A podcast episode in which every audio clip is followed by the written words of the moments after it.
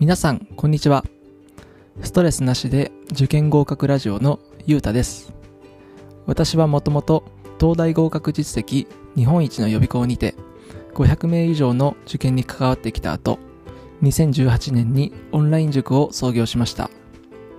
独立してからは2年連続で志望校合格率100%を継続中です。このラジオでは親が何も言わずとも子供が主体的に勉強する方法や効率的に成績を伸ばす関わり方、塾の選び方などの受験情報について発信していきます。少しでもいいなと思ったらフォローやいいねをしてもらえると発信のモチベーションが上がりますのでぜひお願いします。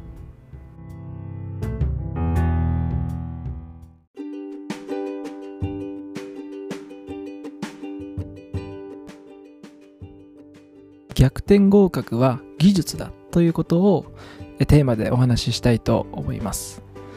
えー皆さんはですね合格と聞くとどんなイメージをお持ちでしょうか？まあその、まあ、人によってはですねもともと頭が良かったんじゃないかとか、えーまあ、たまたま運が良かったんじゃないかっていうことで、えっと、そういった印象、イメージを持たれている方もいると思うんですけれども、まあ、実際ですね、えー500名以上生徒を見てきましたが、その英語と同じく、このスキルや知識と同じくですね、えー合格というのは知識と正しいやり方があれば、もう誰でも再現性高くいけるってことですね。えーまあ、私もですね、えー自分はその学生時代にもうスイッチが入って、え1日17時間の勉強を習慣にできたんですけれども、まあ、1日17時間っていうと結構あの、まあ、後々冷静になるとすごい辛いなと思うわけですね。で、どういうスケジュールかっていうと、まあ、まず、えー朝6時半に起きてですね、えー15分ぐらいでご飯を食べて、えー塾が7時から開くので、その開館と同時に、えー必ず行く、登校すると。で、えー昼の12時ぐらいまでバーッと勉強して、で、昼ご飯は、その、リスニングをしながら、英語のリスニングですね。で耳を、耳で勉強しながら、ランチを食べると。で、そのまま、えー閉館時間時間が確か、えー20時半だったので、20時30分までぶっ続けで勉強をして、で、そこからさらにですね、えー図書館の自習室っていうのが市営の図書館があったんですけれども、そこに移動をして、えー22時までやると。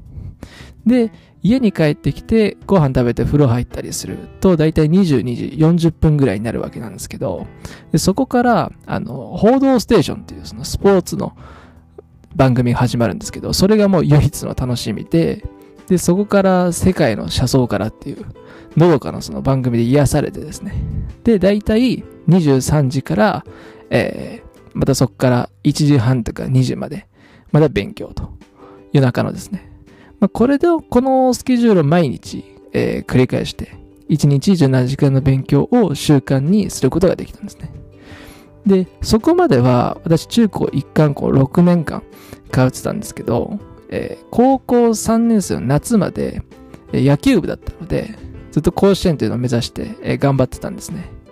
まあなので、勉強そっちのけでもう野球ばっかりだったので、そこまでは全然勉強してなくて、えー偏差値がもう40ぐらいでしたね。で、そこから急に、まあ、あることがきっかけで、あの、スイッチが、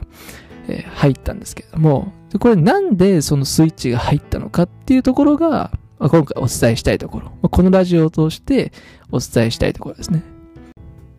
で、先ほど合格は技術だというふうに、えー申したんですけれども、この大きく分野を分けると3つで構成されてまして、で、1つ目が考え方。で、2つ目がスキルと。で、3つ目が知識。で、この3つの分野に分けて、このラジオで、えーこの詳しく解説というのをしていきます。最も重要なのがですね、あの、一つ言うと、考え方で、この、まあ、シンプルに言うと、人を変えることができないという考え方ですね。まあ、これだけでもその、まあ、1時間ぐらい話せるんですけれども、えー皆さんその、あまりうまくいかない指導をするときっていうのが、その人を変えようとしてるんですね。その、まあ、生徒を、まあ、変えようと。お子さんを、まあ、例えば数学勉強するように変えようとしていると。まあ、ただですね、相手を変えることはやっぱりできないわけなので、えー、まあ、その相手が変わるような情報を提供するしか私たちはもう周りでやることがないわけですね。で、その、まあ、人を変えることはできないと。生徒を変えることはできないというふうに、私その発信をずっとしてるんですけれども、まあ、たまにその、まあ、実際のお客様から言われることが、これお母様ですね。あの、まあ、でも先生は、その、えー、まあ、ずっと私の息子をはじめ、いろんな生徒をその変えてきたじゃないですかと。で、えー、その人を変えることができないっていうのは、まあ、生徒を変える、変えてきたのに、まあ、どうしてそういうことを言うんですか？みたいなことをその、たまに言われるんですね。まあ、その厳密に言うと、私はその生徒をコントロールとか変えようとしてるのではなくて、え、私との関わりを通して生徒が自ら変わりたくなっていると。まあ、こういった言い方が正しいんですね。で、私も先ほど1日17時間も猛勉強で、もうそのことしか頭にない。その、勉強で頭の中が支配されている状態なんですけれども、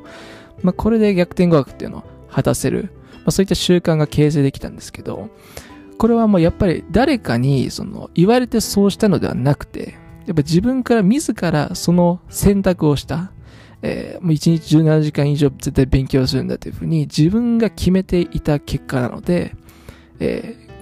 まあ、奇跡の逆転語学というのが、まあ、実現できたのかなと思います。半年間でだいたい偏差値24ぐらい上げてですね、えー、できましたので、まあそういった自分の実体験も交えて、その、まあポイントとなるのは、なんでこんな風に変わったのかっていうポイントで、で、私自身もあるきっかけっていうのがあって変わって、で、それで、えー、まあ、東進ハイスクールというところで私はアルバイトでそのまま指導者として入ったんですけれども、そこからでも逆転語学、えー、本当に勉強苦手な子を得意まですることができたっていうことを、えー、再現性高く行うことができましたと。で、それはやっぱり一言で言うと技術なんですね。なので、今回のこのエピス、チャプターだけでその技術を説明することはできないんですけれども、まあ、今後ですね、このラジオを通して、その3つですね、考え方とスキル、あと正しい知識。この3つの分野に分けて、このラジオを通して、そのやる気を引き出す技術ということで、合格の技術を解説していきますので、まあ、大切なのはその、ぜひ皆さんにですね、このラジオを繰り返し、繰り返し聞いていただいて、ご自身のノウハウにまで落とし込んでみてください。はい。ということで今回はその合格というような技術だというお話をさせていただきました。また次回以降も、えー、毎日更新ちょっと頑張りますので、で、まだ、そう、初めて、もう1本目とかの、1本目2本目の、ちょレコーディングなので、あんまり喋りが上手くないと思うんですけど、そまあまた、ちょっとずつね、改善していきたいなと思うので、皆さんからのそのいいねやレター、その質問とかもお待ちしていますので、はい、じゃあ今日はこの辺でしたいと思います。じゃあまた次回お会いしましょう。